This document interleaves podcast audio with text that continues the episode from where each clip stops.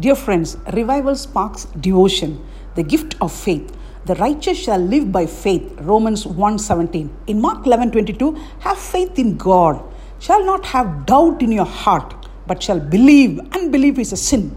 God given faith to face a mountain of impossibility and see it move by God's power. Some mountains are to be climbed, others are to be thrown into the sea. During times of testing, trials, revelation is needed to activate God's faith in us in order for a miracle.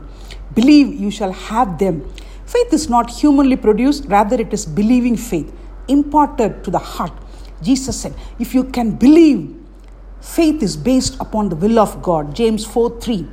You ask and receive not sometimes because to consume your lust, no self ambition, selfish desires. God hears the prayers of the righteous.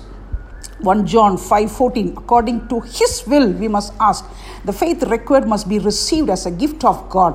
He implants the sincere heart seeker who lives faithfully according to his will. Faith to act on the word of God. It acts not on the quantity but quality for any specific talks God will take hold of you when you take hold of him in steadfast faith. The loud peace will come to your heart.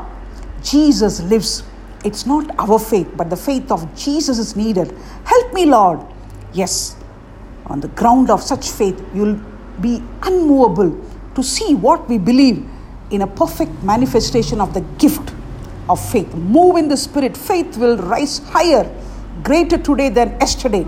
The power of God is beyond all our conception. The faith that God gives can't be taken away in the name of Jesus the Nazarene, the saving faith, the living faith. There is no limit to our limitless God. Believe the word and the power of God Almighty, El Shaddai, for our desires to be granted. Perfect submission, perfect delight. Yes, let the rivers of living water flow through you, liberated of every sickness, disease, when you are filled with the power of God, faith can come only from one focus that is God's word in the Bible, biblical faith. Yes, faith is now the hope for the future.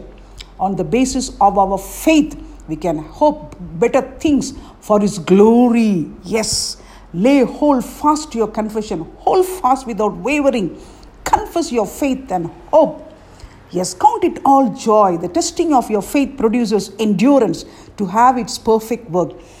Yes, the genuineness of our faith is much more precious. Continue to believe in God because Jesus will not fail you.